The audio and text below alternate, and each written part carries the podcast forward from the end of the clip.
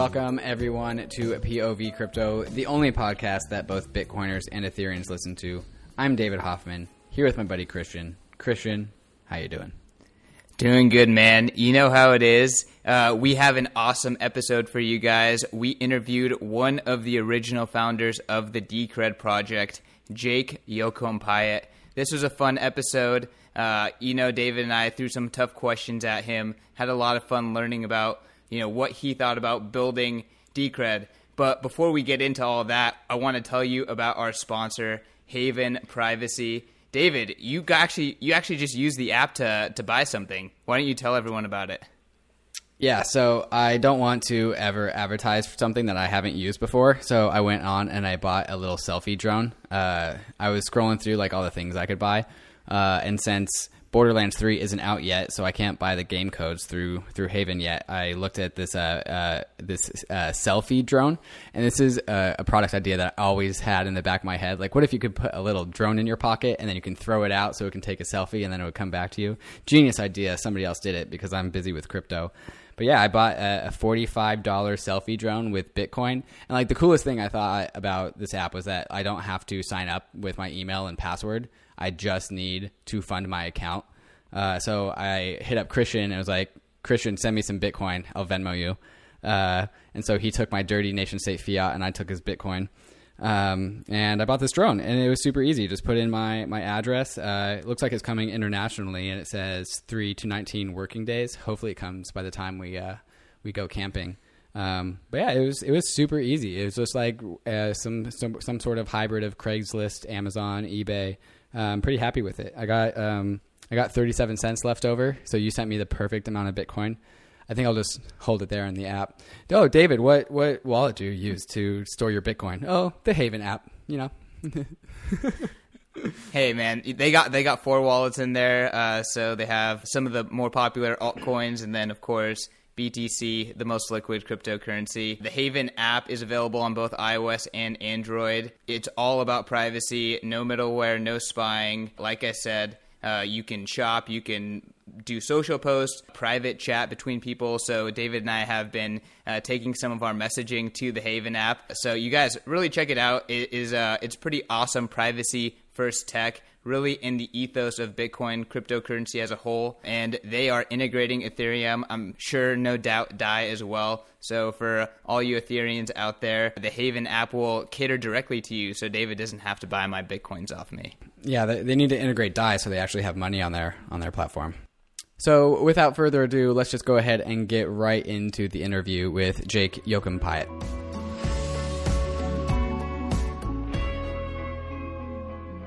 All right, everyone. I'm super excited to bring Jake Yocom-Piatt to the podcast. Jake is one of the original founders of Decred, and he's coming on the show to talk Decred history, talk a little bit about early Bitcoin development, and then talk about their new privacy mixer that they just unveiled uh, earlier this week. Jake, welcome to POV Crypto. Hi there. Thanks for having me. Awesome. Well, I think it'd be a great uh, to just start with a little bit about your history and you know kind of go through that normal part. Yeah i'm you know i can uh, i can keep it brief here. I can go into far too much detail because you know it's like i've been in the space since early 2013 late 2012 so to uh, to give you the very brief uh, the very brief summary it is that um, i am the ceo of company zero llc it's uh, one of the primary contractors for the decred project. I'm also the project lead for the decred project until we can fully decentralize everything and my background is that I started working on Bitcoin and what really drew me to Bitcoin is was how much fairer it is, or excuse me, it was than uh, the fiat financial system. You know, if you ha- if you've ever lost a bank account or you've ever uh, you know had problems at the bank or had to wait and wait to make a wire transfer, you know that the whole system is pretty unfair. So to have this system where you can send you know send funds at any time, and that you uh, you know no one can basically take the take the funds in your account that's that's a very powerful thing. So that the, the fairness of that system really drew me to it. And um, you know throughout working on an alternative uh, full node uh, you know full node stack i came to recognize things that i felt were very unfair about bitcoin. So um, the fairness drew me to it, and then the closer I got to sort of you know the the the inside of the beehive with with Bitcoin, the less fair I I considered it to be. My main problem was that there was a you know a central planning committee that that had to okay everything and so there's this amazing decentralized system but it's run by a central planning committee and i didn't like that and i found it very frustrating. So as a result of that that's what sort of spurred me to go create decred and what happened was is i was prompted to look at a white paper for a, a project called memcoin 2 and it proposed a hybrid proof of work proof of stake system where the proof of stake was in charge as opposed to the proof of work. And when I saw that, it instantly felt a lot fairer than Bitcoin, particularly from the central planning, uh, you know, aspect that that I experienced in a way that a lot of other people didn't. So that's sort of how I got from there to here, and that's sort of it's very broad strokes up. I, I would say the main value proposition of Bitcoin is that it's not centrally planned. Uh, so where what are you referring to when you were saying that you didn't like how there was a central planning committee uh, surrounding Bitcoin, and and what year was that around? That was uh, you know from late 2012 through and then you know i really sort of stopped uh, being being really in the ecosystem uh, in roughly like the mid early to mid 2015 you know and i guess what i was getting at was the uh, you know people people say that there's no central planning committee but the the reality that that i saw was that there is a central planning committee in, in the form of either you know bitcoin core or blockstream or some combination thereof before you know i was around before blockstream happened. And i found the uh, you know the way that that the system ran to be very frustrating. For example there's no consensus rule changes unless they get okayed and rolled into bitcoind and they only get rolled into bitcoind if they get past bitcoin core and then who's you know who's uh, you know gatekeeping bitcoin core? Well it's the bitcoin core developers. So that process i found that very frustrating. And i feel like you know uh, some people may interpret my comments you know uh, as me casting aspersion on you know on this group but it's they ran the project just like they would you know most any other uh, open source project. So i don't really take exception with how it was run but it just didn't it didn't settle well with me especially when you look at the effort that went into creating Bitcoin to create this like decentralized mechanism for picking which chain we should be on. I saw that and I'm like, you know, now I'm on. I've picked the Bitcoin chain, and you know, my uh, you know my own meta experience is I you know I really have no sovereignty. So I guess you said that you haven't been paying attention to it since 2015. Uh, I can kind of understand the feelings that there are few people that are um, really working deeply on Bitcoin Core back then. Do you, I mean, are you aware of like any of the new organizations that are funding core developers nowadays, including Square Crypto, Chaincode Labs, uh, Digital Garage, uh, just to name a few? I think MIT Media Lab. Uh, there's there's several uh, organizations that are paying for core developers. I think even Bitmain ha- has a few on payroll. Are you familiar with you know kind of the state right now, and do you have any comments on that? Well, I feel like it's very easy to point to things like the list of committers to a repository and go, look, oh look, there's 200 people committing to this repository. But it takes someone who really knows what they're doing to look at those 200 committers and go, how many of these committers are making substantive commits that are actually really moving the peg forward? Sure you can fix typos or add test coverage or you know refine the the the you know the GUI or you can uh, or you can find a you know a corner case that nobody's hit. You can do these things, but the question of whether it's substantive or not is is very much relevant in you know in my view. So people will point to this list of people on the Git commit list, and if you filter that out and you go, okay, how many of these commits are basically you know I'm I'm I'm going to be a little callous here junk and uh, the the count on those is pretty high in in in the view of people both I've worked with and people I continue to work with, and I feel like it's very easy to point to things like this and go, oh, they're hiring, you know, they're sponsoring people. But the reality is, is that if you try to change, if you try to change any consensus rules or you try to propose any big changes to the project, it isn't going to happen unless you get sign off from a very small group of people. So maybe both of you guys could educate me a little bit as to how this works. But to my knowledge, Bitcoin development is strictly not changing uh, the actual code of Bitcoin, as in not doing a hard fork. Uh, and Jake, are you referring to like the fact that Bitcoin has gate kept any changes to the Bitcoin Core protocol that would result in a hard fork, and that you want to decentralize access to to that via some new mechanism?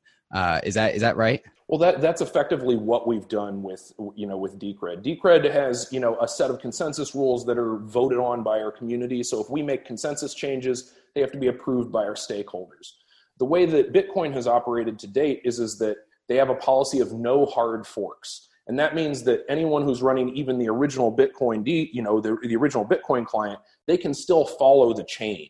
Now, following the chain is a little bit of a decoy here because there have been consensus changes made throughout the, uh, you know, since the founding of Bitcoin, but those uh, you know the changes that end up getting made are only the you know only ones that still allow the old clients to track the chain. So for example you, you might have opcodes. The opcodes get redefined and somebody who's running bitcoin 0.1 thinks that they're tracking the chain but they're really not. What they're doing is is that they are they're they're making sure the consensus rules that they understand are getting enforced as opposed to uh, you know as opposed to the new ones so although you might be able to track the chain, you can't actually validate the consensus rules of the chain currently without a current client that has those consensus changes in it. And that's, you know, and that's a big difference to us that, you know, the nuts and bolts of things like consensus rules really are very, very important as the Bitcoin community has uh, gone out of its way to demonstrate to us just by merit of the disagreements and arguments over, say, uh, SegWit.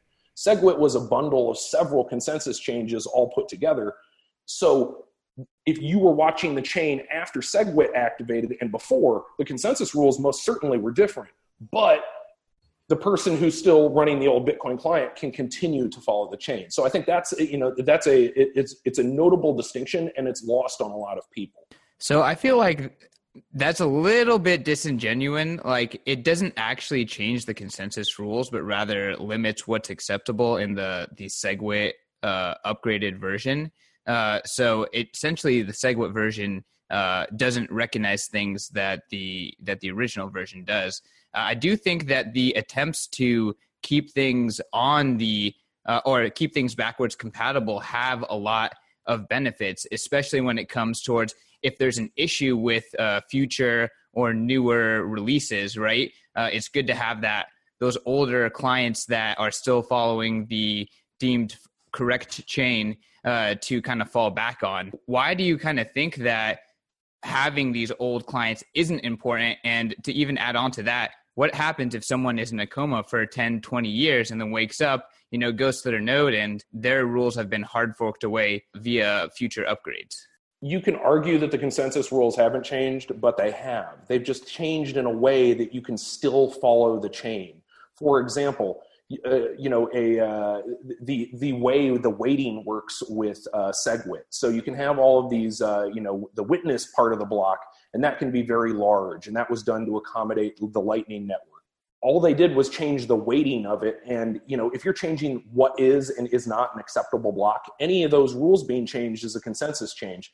However, it's being done in a way that old clients can follow it. That doesn't mean they know what the current consensus rules are. That just means that they have a chain of blocks that link together via proof of work.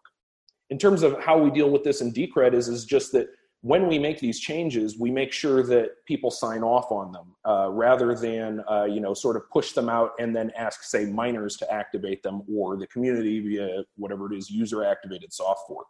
So that whole process of you know of making changes is just a lot smoother in our case. And uh, you know we don't feel the need to say uh, try to try to define what is a soft fork and what is a hard fork. We just call them all consensus rule changes and you know let them roll the same way as opposed to try to make this you know sort of finer grained distinction between them. So what does happen in the man in a coma situation with decred let's say he's running his own decred node. He's trying to be completely sovereign. He's unable to upgrade. Well then he emerges from his coma still mm-hmm. has his coins unless they've been stolen by somebody with a quantum computer who rocks up. Then he upgrades his node so it's on the latest version of the consensus rules and then then he can participate in the uh, you know in in the decred network again. So so that this you know I, to be frank, I don't really see a whole lot of utility in this idea that somebody can go into a coma and then come back out and be like, you know, my software from 20 years ago is still running. I mean, I would argue that one of the biggest problems, say, with Windows, uh, you know, in a lot of Microsoft uh, software, is that they don't upgrade and everything is backwards compatible. So what you're done, what you're doing is you're left maintaining old, effectively kind of rotted out infrastructure and you're doing it so that you know the hypothetical scenario of someone waking up from a coma 20 years later they can not have updated their software. It's uh, you know it, it, seems a little confusing to me if the whole point of the software is so that people can instantaneously you know derive value from it. One of our previous guests on the podcast brandon quittem uh, had, got famous from his bitcoin is a decentralized organism uh, concept slash medium post uh, which is a great medium post. Everyone should everyone should read it uh, and it does one of my favorite things, which is connects blockchains and crypto economic systems to nature, uh, because there are a lot of parallels there. And his thesis is that um, Bitcoin kind of operates in a similar manner to the mycelium mushroom network. And so this, for just a primer, it's like this underground network uh, that is very distributed, like equally spread out across soil uh, and it consumes nutrients it consumes energy and uh, it, it has these cycles and it can react without having like eyes or ears or senses. It can still react to the environment to make sure that it's this anti-fragile system. And so i was wondering if if you could put uh, decred's ability to change in that model uh, and I, would I'd, I'd like to have Brandon on here because he would uh, he would illustrate this this concept better than me. But where to tie it back to the conversation that we were just having, uh, Bitcoin seems like it keeps its very firm foot back on like the OG node way back when when the blockchain first started, and Decred is able to kind of like uproot itself from old nodes and replace them with new nodes uh, as the project develops and move uh, move forward. So, do you kind of see Decred as possibly fitting into the model of being a decentralized organism? Yeah, most definitely. I mean, it, Bitcoin at its core is a is a network, and it's a network of humans doing things that, where they have their uh, interests aligned. And I think that that's really what gives, you know, Bitcoin this property that you describe, where it's sort of a tightly woven uh, network of, say, rhizomes, like, uh, you know, uh, what is it, like uh, uh, fungal fungal colonies will have, and the the way that works is is by aligning people's incentives. When you align everyone's incentives, you can create a coordination between people in a group in a way that you know just isn't isn't present in a lot of contexts a good example of this would be, say, religion, in the sense that everyone agrees on a shared set of rules. You know, here's this book, we're all going to agree on the rules in this book. We're going to use this as the basis for the system we build out. It creates a very cohesive and sort of, you know, organism like uh, structure. And, you know, as we're all aware, organized religion has had an enormous influence on the world around us throughout history. And I expect that you know Bitcoin and other other networks like Decred will continue to do uh, similarly by by by doing a very similar thing, which is they identify uh, shared beliefs between uh, between large groups of people. And from you know from the perspective of how Decred fits into this analogy is I think that you know one of one of the pillars of Decred is that it's adaptable. I, you know my experience with Bitcoin was was was was one of frustration and part of that was because I wanted the network to evolve and change and improve and grow and into something different over time. And and you know, and per these discussions about soft fork, soft forks for versus hard forks, it's very easy to uh, you know to look at all the benefits of not changing. And instead, what we're trying to do is we're trying to embrace the benefits of changing, but changing in a way where you know everybody agrees very strongly with what we're changing. Uh, if, if you know if it's a 50-50 split on whether we think we should do A or B, I think that you know you really shouldn't be in that situation. But if every you know 75% of the you know stakeholders want to do A you know A as opposed to B, I believe we should evolve that way as a you know as a tightly woven network. And I feel like you can't do that if you have a too low a barrier, uh, you know, in terms of building a consensus. And I think that that's also one of the challenges that's present, say, in a pure proof of work network, which is that if 51% of the network wants to play games and you know uh, and you know double spend and cause problems they can do it. Whereas with Decred, it's it, it, it's substantially harder. The bar is higher to you know to cause that same kind of trouble, which is which is the security component of our project, where you know proof of stake acts to secure the proof of work and vice versa. So, Jake, two things I kind of want to point out here. I do kind of find it interesting that you point out that miners can play games and act maliciously, right? But historically there hasn't been ever really long-term sustained bad acting in uh, in Bitcoin. Uh, like you know, there's kind of been uh, you know periods where Bitmain was using uh, was using ASIC boost, discrete ASIC boost, and uh, mining empty blocks, things like that, things like that. But they haven't been able to do that for a prolonged period of time, which kind of shows that the game theory uh, is preventing that problem in the first place. Do you really think that that is a big issue with Bitcoin's model and that that is a big reason to implement this additional consensus layer like proof of stake? There is, you know, there is something to the statements you're making, which is that you you haven't seen large scale outright attacks um, by the uh, proof of work miners. So the miners have. the miners in the past actually were responsible for not uh, making consensus changes, in particular the, ch- uh, the SegWit change set, because they didn't agree with it, and presumably because Lightning Network would lead to a substantial drop in fees, which they don't like. So, what's what's within the interests of the miners? That is that the uh, uh, what I want to say here is that the um, yeah the interests of the miners do not align with the holders of of bitcoin as we saw with all of the drama back and forth about uh, you know uh, segwit. What it illustrated is hey you're running a you're mining your mining is working fine but uh, when it comes to who should have the sovereignty in the system to make the changes a lot of the uh, it, uh, my impression of, of the situation was is that if you ask people to vote with their coins almost everyone would have said let's upgrade to segwit and call it a day. But what ended up happening is, is that the miners are like fuck that we're not going to activate this and uh, effectively blocked it and made the process take years. And so they do have sovereignty they do act maliciously but it's it, it's not in the way that you would expect say by executing 51% attacks double spending doing selfish mining and um, and all of that. And then in terms of in terms of how Decred approaches it is, is that when you add the proof of stake, it's not just a question of sovereignty. Sovereignty is important, right? But there's also a question of security, which is that you ask the question, how much does it cost to be a malicious, uh, you know, miner?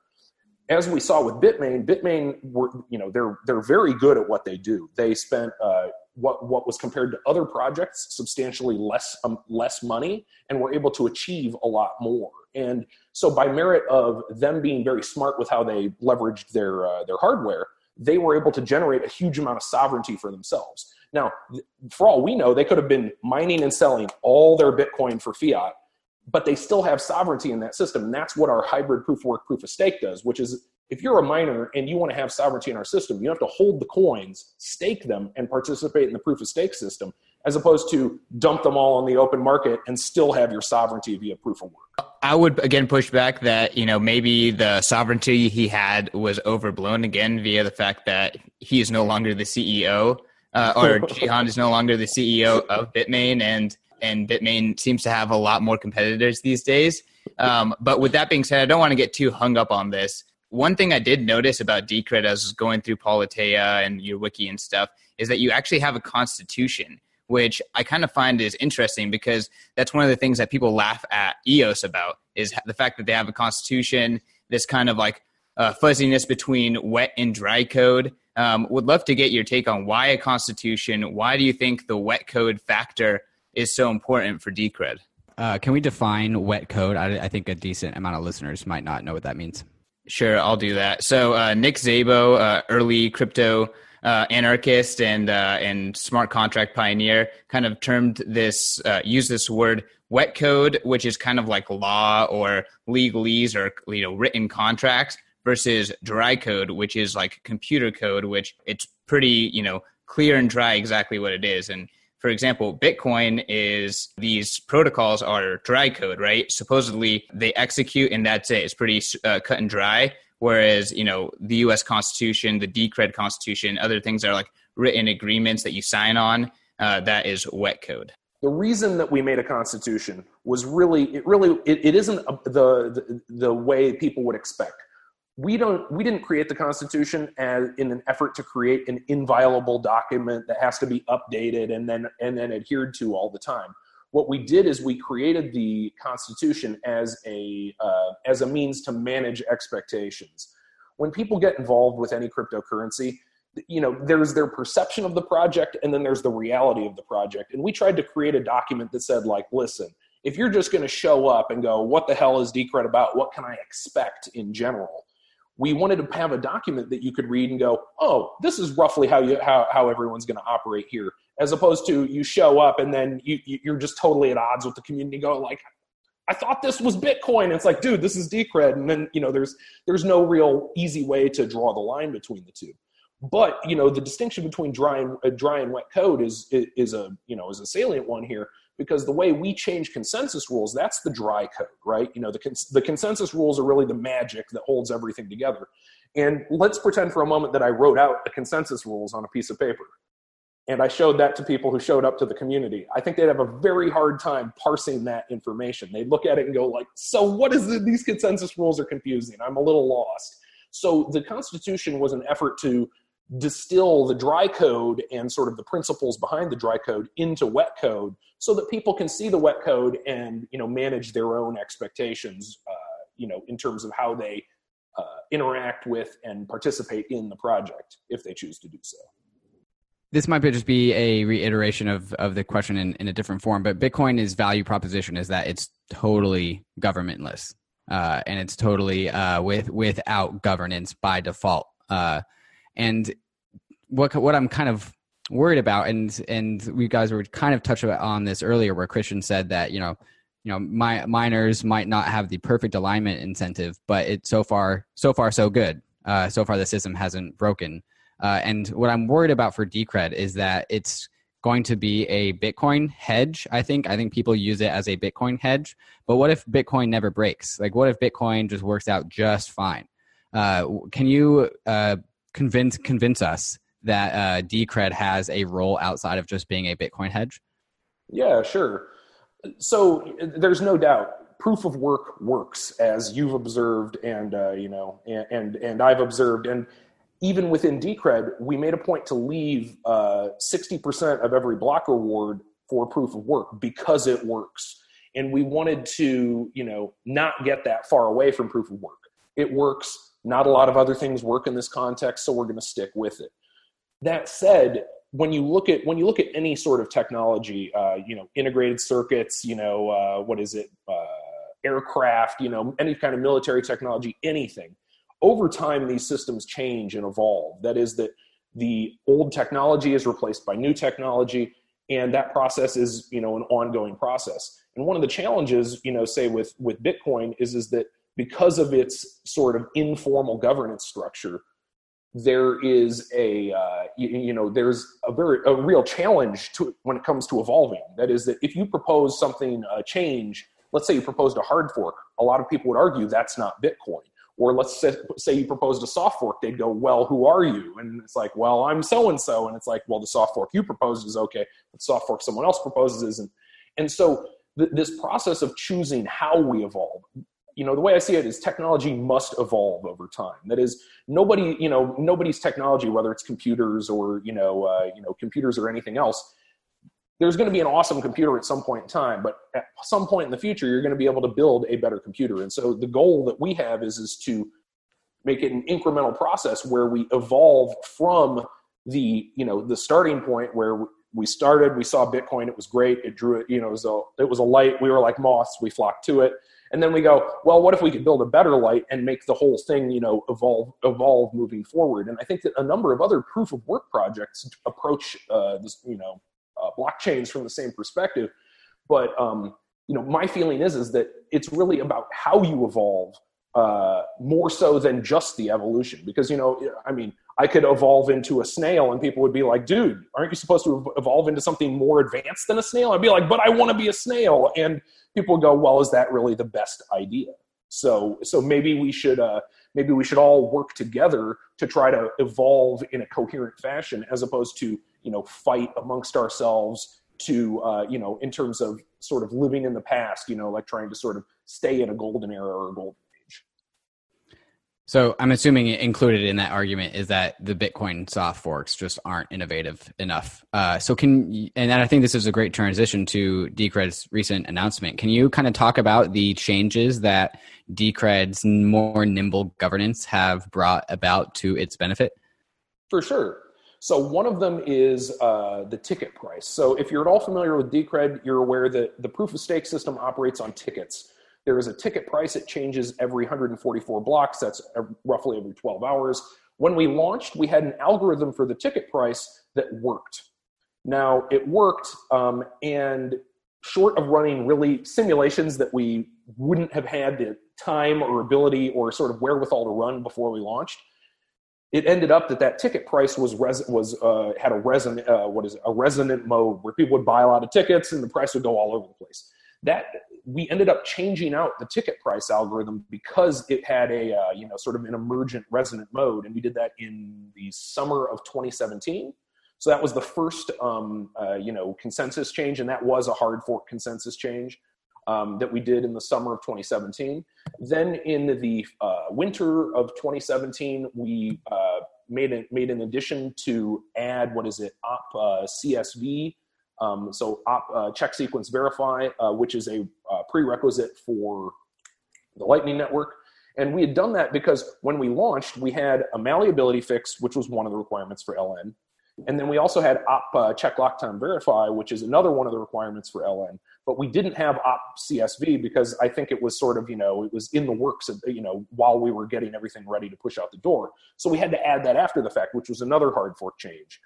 And and then uh, we ended up waiting another like i want to say it was late uh, a year later in late 2018 in order to fully activate the, the lightning network. We had over, we had missed something in our original change in late 2017 so there have been three uh, there have been three consensus changes so far that uh, the community has voted on.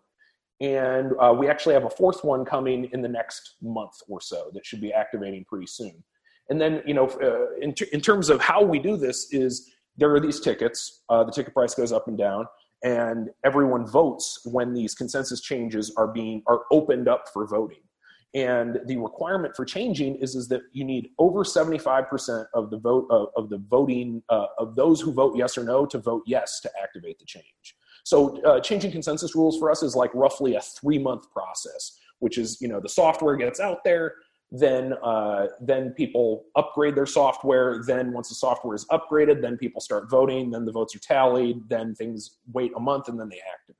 Something that might sound really weird to Bitcoiners is when you refer to we and refer to making changes. Can you talk a little bit more about what the process is of, um, I guess, uh, operating inside Politeia?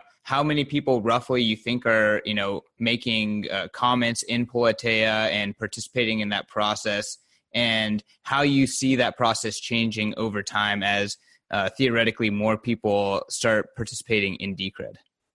Yeah, so so, so something that we deployed in October of last year is our system called Politeia. It's an off-chain governance system. The idea being that the things that really belong on on chain are consensus changes and people voting for them. So if the consensus changes, uh, you know, or need to be made, you really can't do that off chain. You really, in order for it to be a transparent process that makes use of our governance infrastructure, has to be on chain.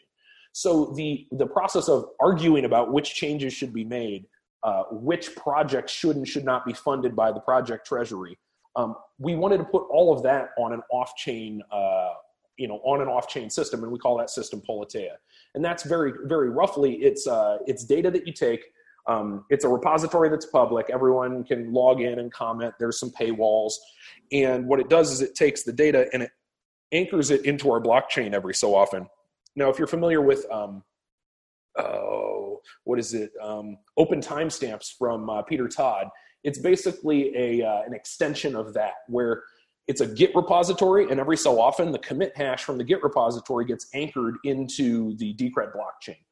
And the, the reason we did this is we wanted to make a system that was kind of like Reddit, but you can't go back and just change things. So, like, let's say somebody makes a comment and I really don't like it, and I'm the project lead, and I'm like, oh, this person said something and it made me upset.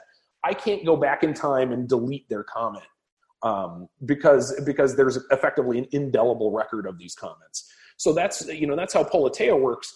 And what we've been doing is is that anytime someone wants to propose either a consensus change or um, you know a project that would be funded by the project treasury, that goes up on Politeia, and then um, it can be voted on by the stakeholders, the people who hold, who own these tickets. Uh, you know, in the proof of stake system, the way it works is that at a certain point, you know, when someone calls for a vote, there's a snapshot taken of the ticket pool, which is about 40,000 tickets, and then people, you know, cast their votes for what they do and do not want to have happen on uh, Politeia. So when, when it comes to consensus changes, we propose it on Politeia first. We see what the stakeholders think. If they approve it, then the code gets written. Then, uh, you know, the code will get deployed, and then the on-chain voting uh, component, uh, you know, rolls forward. But that's, you know, that's really how the process works. And in terms of how how it would uh, be handled in the context of uh, you know a, a, larger community.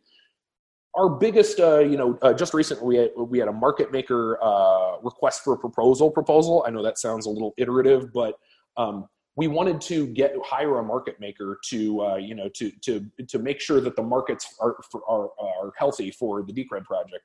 And there were 90 comments on the last uh, on that last proposal, which is the most we've had.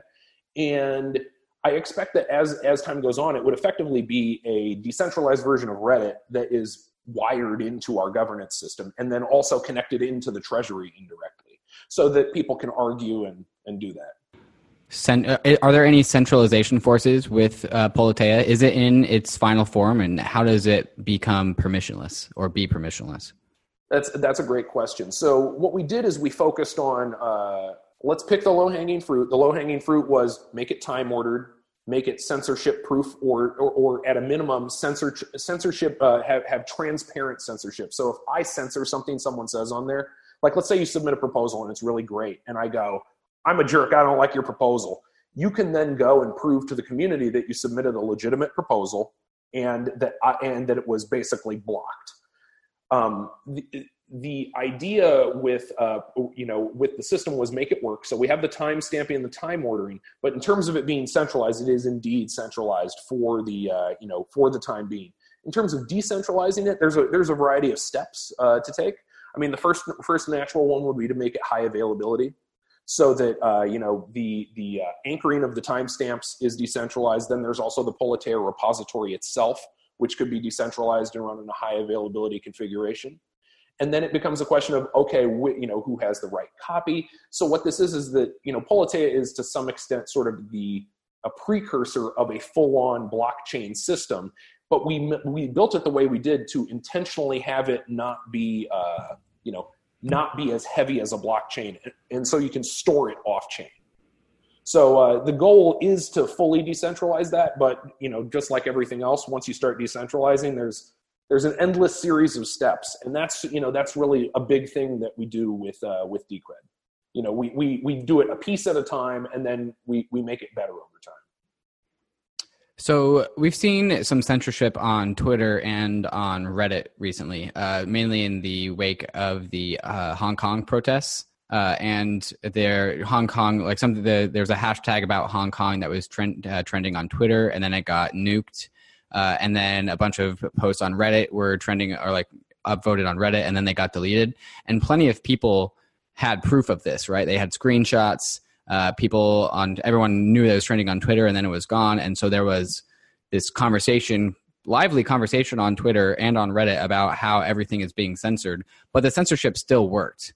And I think that is still a weakness from the model that you described, where like people can prove that they've been censored, about like I submitted this proposal and then it got killed by some censorship. Uh, but making people care about that is something else. Do you guys have a have you guys thought about this, or is there a solution for that? I have. I've thought quite a bit about this topic, and I think that when it comes to censorship, it's very tricky. Like, like let's take Twitter as an explicit example. I'll talk about the okay. People can take screenshots of Twitter, or you know, like let's say uh, archive.org could have a an archived copy of some page on Twitter. But the unfortunate reality is, is that that does not equal proof because you can forge that stuff. So what the, way we handled this within Politeia is it's about um, uh, uh, testifying to things. Uh, so it's like attestation. Person X cryptographically signed, uh, you know, piece of data Y at time Z. And even a system like that, if implemented in the context of social media, I think would make, you know, would, would, would create a, you know, a big change. But no one's going to, you know, these, these organizations are not interested in becoming accountable. Their unaccountability is part of their, you know, power base and their sovereignty over their system. So these, you know, the, the people who operate these uh, social media sites, in my opinion, are incentivized to continue allowing opaque censorship and and for that process to go on. In order to you know making people care about censorship you can only do so much to make people care about anything. As you know as various world governments have learned you know you can uh, disagree with someone all day but you can't bomb them into agreeing with you. So uh, there's only so much you can do to force people to be aware of things but there's a lot that i think can be done in order to um, hold people more accountable so that if you care to look you can be you can look and be like wow this this actually did happen the way so so and so claims as opposed to well look the information's gone so you know it didn't happen. So i feel like there's a there's a there's a lot of room to maneuver here and a lot of room for changes to happen because i feel like uh, it's a very unfair game right so I want to get back to something that you said, which was that the market maker proposals had over 90 comments on them. I'm kind of curious what you think uh, is the, roughly the amount of people participating in the Decred system right now. Just because I was actually a little surprised. Like I heard people talking about people like uh, Cheeky Mate, um, Murad, uh, Luke Powell talk about you know how incredible you know the activity on Politeia was, and you know at least from the perspective of being on Reddit, it seemed rather barren. Uh, so I, I'm I'm tempted to think that the Decred community is still relatively small, and you know I'm just trying to get a better understanding of how big you think this community is that's actually governing governing this DAO it's it's hard to know exactly how many people are stakeholders um, just by nature of the system. I'm sure uh, you know uh, our friends at Chain Chainalysis could could could figure out roughly how many independent wallets there are that participate in staking. But uh, you know, short of applying blockchain analysis tools like that, I think it's hard to estimate. I wouldn't be surprised if there's at least a thousand, if not, um, you know, somewhere between one and five thousand people who are stakeholders. And uh, the numbers that I've that I've ended up seeing um, in terms of downloads is that with each release of our wallet software, or not just the wallet software, but everything, we release it all in like a bundle. We get like between ten and twenty five thousand downloads, on you know, of every one of these, uh, you know, every one of these releases. So, uh, you know, my read is is that our community is in the you know low tens of thousands of people overall, and then in terms of people who are stakeholders, I think it's in the you know it's in the uh, you know low to mid thousands. That's my impression. All right. Well, I guess, you know, want to definitely dive into this new mixing software that you guys released. Um, I know, you know, I've heard several ways that it can be incorporated into the stake and ticket staking and ticket buying process uh, to really create like an amazing default anonymity set. Uh, would love to hear more about that and how it even compares to some um, other mixing services on Bitcoin and Ethereum. Sure thing. Um, so the, the big idea there was uh, just I sat on the sidelines, and you know, being being at the cutting edge of privacy requires a lot of work. There's whole teams dedicated to this stuff at Zcash and Monero and Mimblewimble, and I feel like that uh, you know just just that alone makes it kind of daunting to add privacy features. I noticed a long time ago that say uh, Monero and Zcash both had problems pruning. That is that if you can create plausible deniability about which UTI or which uh, transaction outputs were spent to you know create the uh, transaction you just created, that means you can't really prune the blockchain, right? You can never throw away dead, tra- you know, dead or old transactions. So I kind of sat and I twiddled my thumbs and I took my time getting uh, getting people together. And, and and the the solution that we ended up uh, settling on was Coin Shuffle Plus Plus. It's based on work by uh, Ruffing, uh, Moreno Sanchez, and um, and Kate, and that work comes down to uh, it's a coin join, but it's a coin join with uh, you know with some very nice properties. So you can create a coin join, but you can shuffle the outputs so that uh, even the server that's that's uh, you know that's acting as a meeting point for for one of these coin joins can't tell which output belongs to who and that's a stronger property than uh, say uh, you know uh, what is it zero link with um, uh, with wasabi wallet so i really like uh, what what they're doing there with the chaumian coin join and the reason I like it is it's super simple. So the, the, the technology they're using uh, blinded signatures. It's very simple. It's a decades old uh, cryptographic technique, and it, it works great. But the, the, the caveat there is then you're reliant upon your network path being private in order to uh, in order to maintain your anonymity. So this is a level up from there. And then you know in terms of uh, the volume is we've integrated it with our ticketing and staking systems so that you can use the mixing system to buy tickets, effectively uh, anonymizing uh, the the stakeholders. Whereas before, you may have been able to analyze the blockchain and go, "Oh, there's n stakeholder wallets, and you know they have this many tickets, and this one has these addresses, and they spend money here and here and here."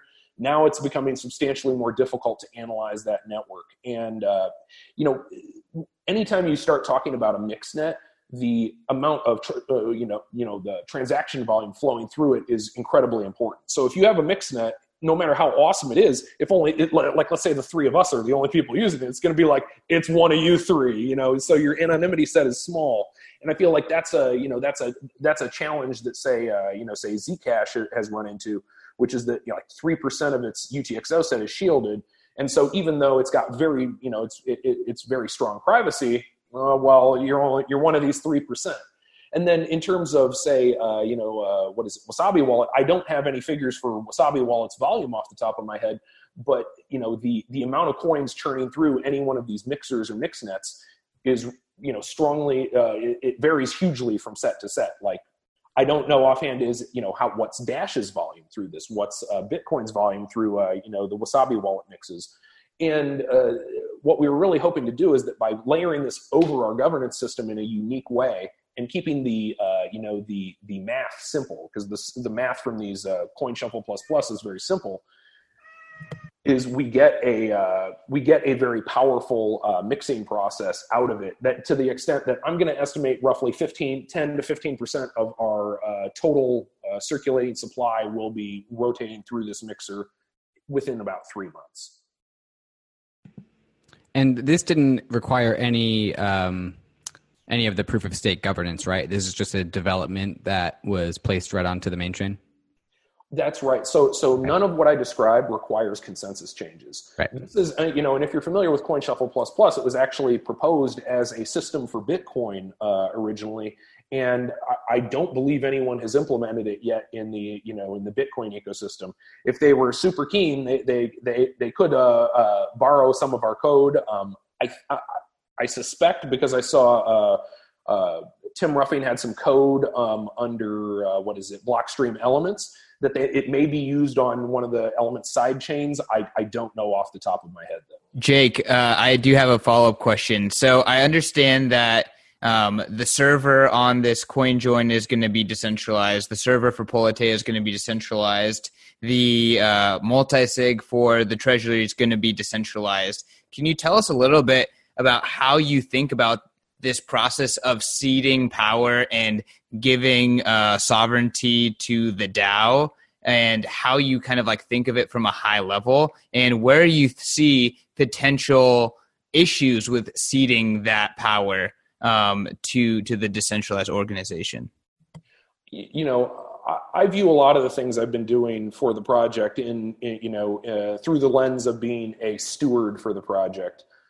It was our intent from zero to go as far as we could with decentralizing things, but that takes an enormous amount of work over quite a long period of time. So in terms of ceding power, I feel like it's it's really just all about handing it over to the stakeholders. We have a system that uh, that works for consensus changes. It works for uh, voting for funding, and uh, the, the next change that you can expect to see is the treasury. That is that we are in the process of uh, decentralizing the treasury right now. That's work that's going on with um, Marco Peereboom right now. And when we get there, the treasury will end up being transferred into a special account effectively. and uh, and and by transferring the funds into the special account, you know, it will be me effectively ceding my sovereignty, uh, you know, over you know as as a manager of the uh, current treasury, and I feel like that process. Uh, there's a lot of people in life who who haven't had an opportunity to sort of you know wear the crown for a long time. And they so they when they get the crown they want to wear the crown for a long period of time. Um, i've spent enough time wearing the crown that to me the crown feels heavy. So i'm actually particularly keen on not wearing the crown. And i feel like that's something that's uh, that's missing in a lot of projects. So there's a lot of projects where people want to be in control because i don't know they're 25 and or you know and they've never really run a business or they've uh, you know or they've never really been, really been super in charge of anything prior to this. Whereas I've been in charge of stuff for a decade or more now, and I'm like, I just like to build fun. I like to build cool stuff, and to me, like a very important part of that is that it works without me. That is that you know the crown is heavy to me, so I want to you know share the load. We can all wear the crown, and I view that as a net positive in the long run. And you know, like let's say we look at say the president of the United States right now. There's a lot of people who are super upset about Donald Trump, and that's because he's wearing the crown. And it, that to me acts as an excellent example for why there shouldn't be a single crown and there shouldn't be a single person in control. It's because as a group, we all have a whole wide collection of views and we all want to achieve things we want to achieve. And I think that with a decentralized payment network or you know way way to store value, what we need to do is we need to find what we all identify as good ideas and run the ball in that direction, as opposed to argue about who's going to wear the crown. And I feel like the transition away from you know a single person wearing the crown is is is certainly a risky one. It could all you know the plane could crash into the mountain, but that's the kind of uh, you know risk we need to accept in order to build what I see as the future. So, Jake, I'd like to give you the opportunity as we bring this uh, episode to a close. What is the absolute bull case for Decred? Uh, what does the Decred ecosystem look like in 2040 and 2080? Why should people buy it now, even though this isn't financial advice? And why is it not just a Bitcoin hedge? Decred is about pursuing uh, pursuing a you know the idea of decentralization to its natural conclusion. Bitcoin decentralized the storage of value and the transmission of that value. Decred has already uh, uh, uh, decentralized the process of governance by merit of you know the way consensus rule changes work. And th- the way I see it is, is that the future of Decred is that we will go from problem to problem, the problems that you know underpin our society who should be in charge how should you be allowed to store and transmit your value? These are the these are the games that underpin our society as, you know as a whole. And i feel like it's very important that we consider rewriting these rules. And that's what decred really ultimately is about. It's not just about you know storing value or proof of work or proof of stake it's about running the ball and fixing the you know the games that underpin society in a way that we can all collectively benefit and find what we agree on and advance through that as opposed to arguing indefinitely and uh, you know bickering about things that are irrelevant like what color the bike shed is. And that's where I, that's where i see things in the future which is that we're going to keep moving from problem to problem to problem fixing what we see as society's you know underlying problems. An example of this is that we proposed a you know a, a, decentralized exchange that has no fees, has a user experience kind of like an email server, and the idea there was okay, we've got working uh, you know working time ordering from proof of work, we have working proof of stake from uh, or work, working governance through via proof of stake. What's a major shortcoming of our project? It's uh, you know permissioned liquidity liquidity is permissioned through centralized exchanges and even through dexes that's permissioned you have to you know you have to uh, buy tokens or, or, or, coins to get on some kind of dex. And i just think that that's really antithetical to the way that you know the ecosystem should work which is that we should be working together to try to solve society's major problems and advance this thing you know one peg at a time. So if you look back 20 or 40 years from now on decred my expectation would be you're going to see that we've that we've attacked a number of societal problems via this same sort of approach. Awesome, Jake. This was a really fun interview. Uh, thanks for rolling with the punches here. I, I definitely like to throw curveballs, uh, but if you could give one last message to our audience, what would it be, and where can people find you? Where can people find me? I don't typically wear a GPS tracker if I can help it, so I don't know if I if I want people to find me physically, but online I'm I'm typically on the chats, the Decred chats. And if there's one, uh, you know, if there's one message to take away from this, it's that you know, Decred aims to be secure, adaptable, and sustainable. We're trying to improve the world through adding security, change with the changing landscape by being adaptable, and be sustainable by you know self-funding our work and evolving in a way that is compatible with the people who have taken the time, energy, and money to uh, you know to to bet on us and and that's you know that's that's really my message for Decred. Awesome, Jake. Well, thanks for coming on the podcast. We really appreciate your uh, your perspective. Uh, like I said, Decred is kind of everyone's favorite side project, unless they're actually in the Decred community, and then it's your just favorite project. So it, it definitely holds a special place in, in everyone's heart, regardless of, of where they are in the crypto world. At least I would say so. I really appreciate your kindness.